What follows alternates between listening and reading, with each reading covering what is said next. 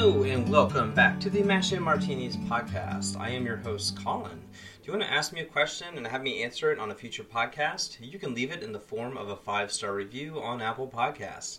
At the end of the re- wow, at the end of the review, toss your name on it so I know who I'm talking to. If you want, that is.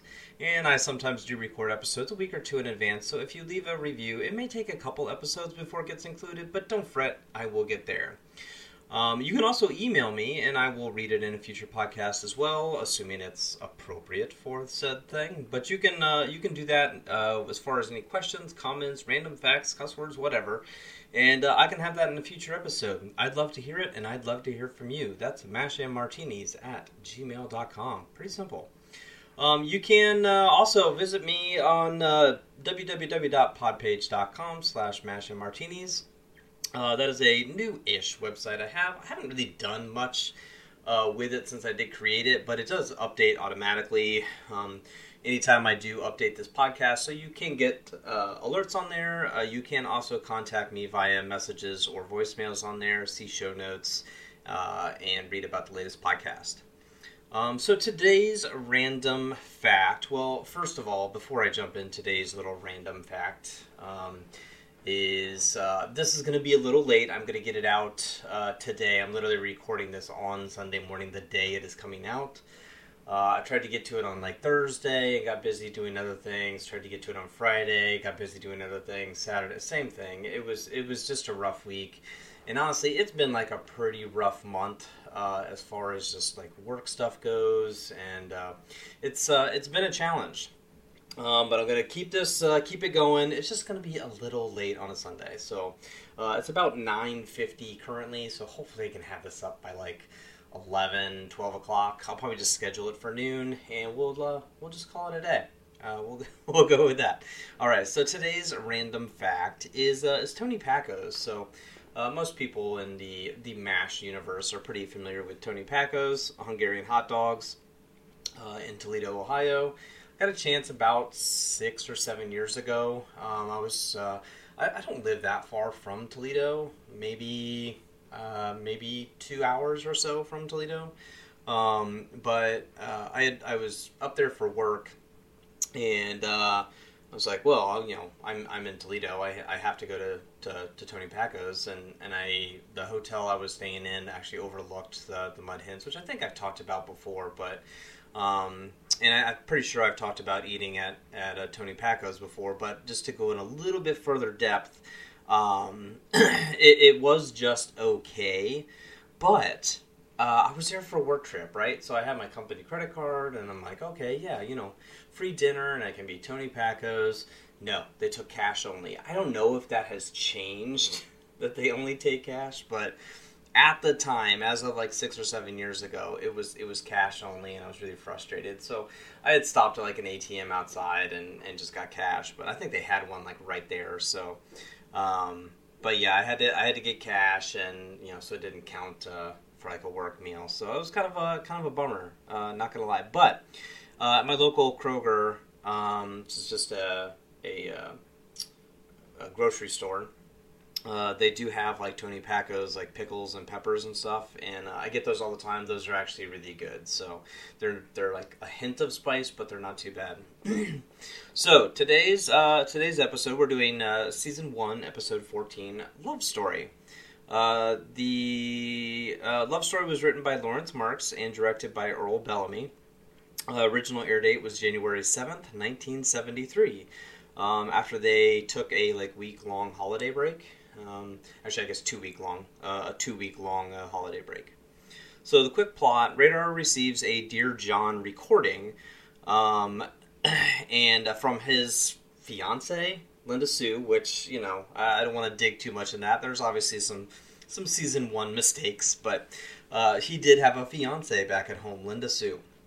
And so he is very distraught. He cannot eat or sleep and makes uh, hash of the 4077's requisitions and reports. Henry, Hawkeye, and Trapper are so concerned they put Radar through a physical. They quickly learn Radar has a 1A body and a 4F brain. when pretty Lieutenant Louisa Anderson visits the 4077th, Radar is smitten. Hawkeye helps Louise unpack and learn about her uh, literary and musical tastes. Hawkeye describes her as a highbrow, and the guys, together with Father Mulcahy, help Radar brush up on Bach, Tolstoy, and Italian classic poets. But not everyone is happy about the mixed enlisted officer rom- and excuse me enlisted and officer romance in the offing. A very nasty Margaret threatens to call General Clayton if Henry does not break them up. Hawkeye wonders how Hot Lips would feel if her own romance with Frank was threatened. The hapless ferret face is like chloroform in the hands of the masters. like, and the guys actually force Hot Lips to say uncle. Uh, I, I had to come back. Uh, it's been a little while since I've had to, to borrow from a LA lawyer on IMDb, uh, but this one was so uh, so well done, and I loved the uh, ferret faces like chloroform in the hands of the masters. Uh, was such a, a good little um, callback um, to uh, to the pilot. So the full bananas, crackers, and nuts of this episode. Uh, this episode opens in the mess tent where Radar has lost his usual enormous appetite that he he has in like the early seasons, where he's just constantly eating, and he's not eating. Hawkeye and Trapper report this to Henry, who reveals that Radar has been in a very bad mood recently, sitting on top of a file cabinet in the fetal position, which I would have loved to have seen um, and uh, not completing reports for headquarters, which, you know, obviously Radar is pretty dang good at. So when Houlihan complains that she was sent ordinary cotton thread instead of surgical silk, they finally conclude that there is something wrong with Radar. He has never before messed up a requisition. So they give Radar a physical exam, which reveals that he is completely healthy physically. So the problem has to be in his mind. Frank immediately assume, uh, uh, assumes that he is faking the symptoms, and that he should be assigned extra duty.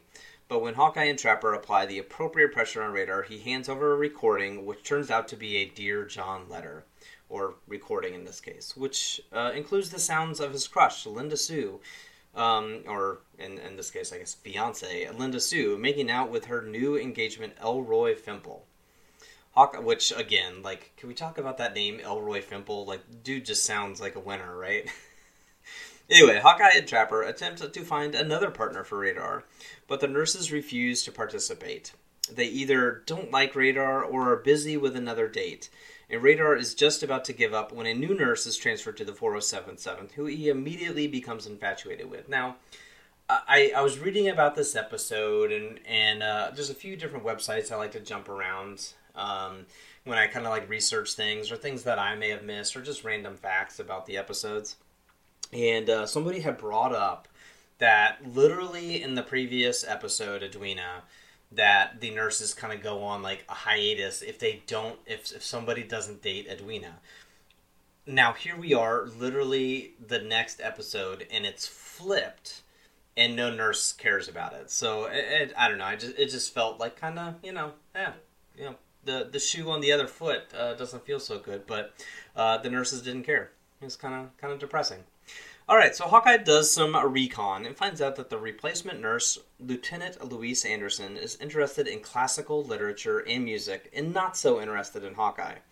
They drop this fact to Radar and train him up on faking intellectual pursuits so he would immediately appeal to the new nurse and to respond with phrases like, uh, fan favorite, ah, Bach. and it's so good. I love I love like the the tie-in at the end with this. Any, anyway, uh, so Hawkeye and Trapper manage to get Radar into a discussion in the mess tent with with Nurse Anderson, where he throws every single stock phrase he is given, and he scrapes through only just, and he manages to get her interested. So she offers to lend him her record collection, for example. Unfortunately, Frank and Margaret see it and do not approve of the love affair between the enlisted and an officer, and bring this up to Henry. When Houlihan threatens to send a complaint to General Clayton, Hawkeye plots to break up her romance with Frank. So, sometime later, Henry gives a lecture about the management of cardiogenic shock in the mess tent. Radar tells Margaret, uh, just you know, another Frank, or excuse me, another Henry uh, lecture, which is always classic. Radar tells Margaret she is needed in post-op. Hawkeye sneaks in and sets her in place and gets fondled by Frank. That night, when Frank is preparing for a date with Hot Lips, Hawkeye replaces his aftershave with chloroform so he passes out and cannot attend, which is very dangerous, by the way. I don't think any doctor would actually do this. Uh, the next night, Radar again tells Margaret she is needed in post op, just as Frank is due to meet her in her tent, so that Frank finds Hawkeye and Trapper in her bed instead.